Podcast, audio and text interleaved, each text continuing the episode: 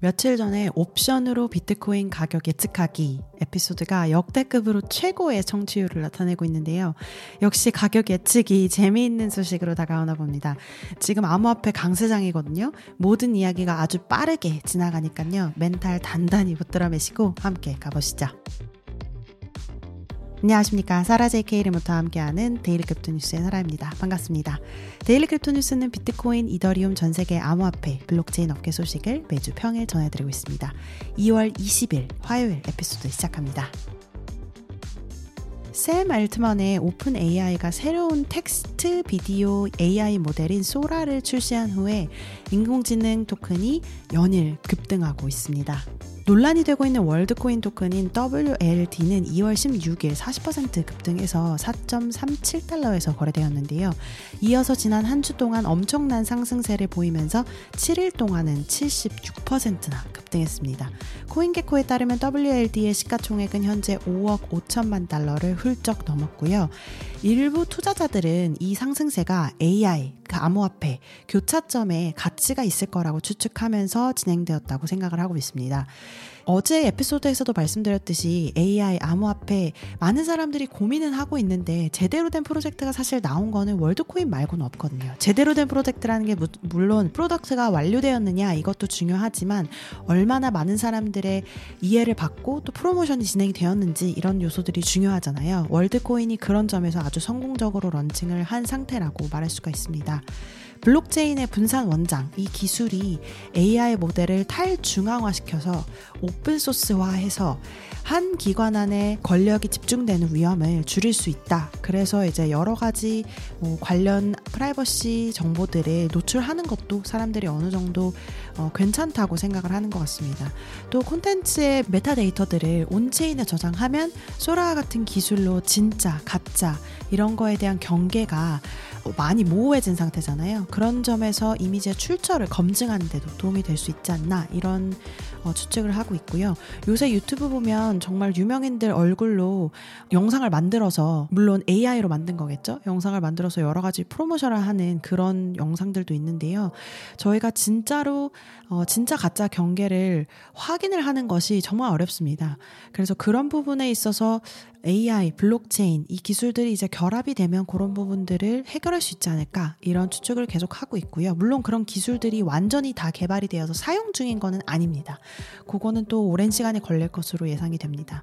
비썸에서 WLD 토큰 9,705원에서 지금 거래되고 있는데요. 여러분들은 어떻게 보시나요? 월드코인에서 홍채 정보 팔아서 쏠쏠한 부업 즐기고 계신가요? 아니면 나는 프라이버시 지조를 지키겠다. 거부하고 계신가요? 어, 누구나 AI에 대한 어느 정도 기시감은 가지고 계실 텐데 어떻게 보시는지 물론 이렇게 흑과 백으로 나눠서 보는 것이 어, 때로는 장점이 있고 단점이 있지만 월드코인 자체만 어, 한번 보실 때는 어떤지 궁금합니다. 사라 의 데일리 크립토 뉴스.net으로 공유해 주시고요. 이더리움의 하락세는 비트코인 ETF 승인 직전에 발생을 했었는데요. 이어서 지난 몇 달 동안 수많은 이야기들이 오갔지만 가격을 끌어올리기에는 좀 부족했던 것 같네요. 그로부터 몇 주가 지난 지금 이더리움은 다시 빛을 발할 준비가 되어 있는 것도 같은데요. 요즘 들어서 계속 이더리움을 상승장으로 예상하는 글들이 계속 보이고 있습니다. 뭐 여기저기 뭐 뉴스레터, 어, 뉴스, 트위터 여러 의견들이 보이는데요. 여러 가지 한번 가져와 봤습니다. 아무래도 암호화폐가 내려갈 때가 있으면 또 올라갈 때가 있으니까요.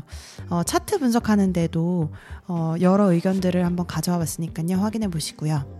새로운 강세장 그리고 그 긴 기간들은 여러 자산군들로 이어져서 계속 진행이 돼야 총매제들이 계속 팡팡 터져야 어, 그런 것들이 확인이 돼야지만 비트코인이 이제 주도하는 것이 아니라 전반적으로 시장이 이제 어, 올라가고 있다 이렇게 예상을 하는데요. 초반에는 아무래도 비트코인이 주도하는 것이 일반적입니다.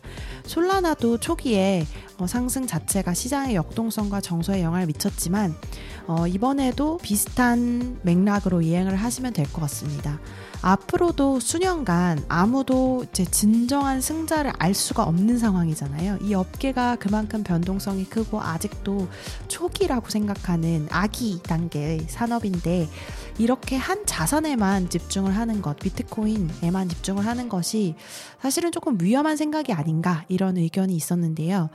요새 여러 가지 이더리움 내러티브가 나오면서 어, 관련돼서 이더리움도 관심을 좀 가져달라 이렇게 이야기를 하는 사람들이 나오고 있습니다. 그 중에 하나가 이스 덴버인데요. 어, 전 세계 암호화폐 컨퍼런스들이 굉장히 많지만 그 중에서도 이스 덴버는 굉장히 유명하고 또 많은 사람들이 전 세계에서 모여드는 것으로 유명합니다. 그래서 이 컨퍼런스가 열리면서 새로운 프로젝트도 나오고 비탈릭 부테린이 이야기를 하고 이러면서 좀 어, 분위기가 떠오르지 않을까 이렇게 예상을 하고요. 두 번째 3월에 예정된 덴쿤 업그레이드, 이더리움 업그레이드 관련돼서도 또 긍정적인 어, 반응이 있지 않을까. 지금까지 테스트넷을 잘 진행하고 있으니까요. 세 번째, 5월에 잠재적인 현물 ETF 승인, 이더리움 현물 ETF 승인을 예상하는 것. 그 부분도 뭐 물론 승인이 될지 안 될지는 저희가 아직 모르지만 그 승인과 관련된 이야기가 계속 나오면 나올수록 아시잖아요. 미디어에서는 계속 이런 분위기를 타고 분위기가 결국에는 가격으로 형성이 되고 이런 움직임이 있기 때문에 그런 의미에서 이더리움이 어, 오케이 강세장으로 간다 이렇게 보고 있는 분들이 많아지는 것 같고요. 어, 이더리움 BTC 차트도 많은 사람들이 계속 올리고 있는데요. 아무래도 저도 한번 들여다봐야겠다. 그래서 TradingView로 한번 가봤는데요. 역시나 많은 사람들이 이제 가격이 곧 내려가는 판세가 뒤집힐 것이다. 이렇게 예상을 하고 있고요. 그 다음 더 강력한 내러티브는 다음 뉴스에서 전해드리겠습니다. CoinDesk 데이터에 따르면 이더리움은 7일 동안 16% 이상 상승을 했고요. 거의 2년 만에 처음으로 2,900달러 이상으로 거래되었습니다. 비트코인 가격은 8.5% 상승한 5만 2,300달러로 다소 안정된 모습을 보였고요. 이더리움이 2022년 9월 더 머지라는 업그레이드 통해서 지분 증명 합의 메커니즘으로 전환을 했는데요. 그 이후 이더 공급량이 크게 감소하고 있습니다. 이게 바로 이더리움의 강세장 내레티브 네 번째인데요. 이러한 감소는 이더리움이 검증인 밸리데이터에게 지불하는 거래 수수료의 일부를 소각하는데, burn 하는 데에서 비롯한 디플레이션 추세를 나타내기 때문에 중요한데요. 더 멀지는 채굴자들을 검증자들로 대체를 하면서 시장에서 이더 공급의 상당 부분을 제거를 했습니다. 자, 이게 무슨 말일까요? 조금 복잡하긴 한데요. 간단하게 말하면 인플레이션은 돈이 많을 때죠. 그래서 돈의 가치가 떨어지고 디플레이션은 돈이 적어질 때입니다. 한 자산 한 자산의 가치가 높아지겠죠. 그래서 지금 이더리움의 공급량을 제거한 이 움직임이 결국에는 디플레이션의 추세이고 이더리움의 가격도 더 높아질 것이다. 이렇게 예상을 하는 것이죠. 어떠세요? 이더리움의 가격 상승폭이 좀 너무 낮아서 실망하셨던 분들, 이제 이더리움에 좀 관심이 가실런지요? Revolut가 일부 고객들에게 암호화폐 거래소 참여에 관련된 초대장들을 발송하고 있습니다. Revolut의 대변인은 Blockworks와의 인터뷰에서 한 말에 따르면 저희는 항상 고객이 원하거나 시장에서 요구하는 새로운 제품과 기능들을 개발한다. 독립형 암호화폐 거래소는 향후 개발 중인 제품 중 하나이지만 더 자세한 정보는 개발이 완료되어서 사용이 가능하게 되면 공개할 예정이다. 그리고 현재 이 제품은 초대를 통해서 만 이용할 수 있다. 그리고 앞으로 출시를 해서 더 많은 고객들을 초대할 예정이다. 이렇게 이야기를 했고요. 누가 이 초대장을 받은 건지, 고급 트레이더들은 누군지, 어, 이 대상이 누굴지 아직 명확하지는 않지만요. 거래소를 개발할 예정이라는 거는 확실한 것 같네요. 레볼루트는 한국에서나 뭐 아시아에서는 잘 모르시는 앱일 텐데요.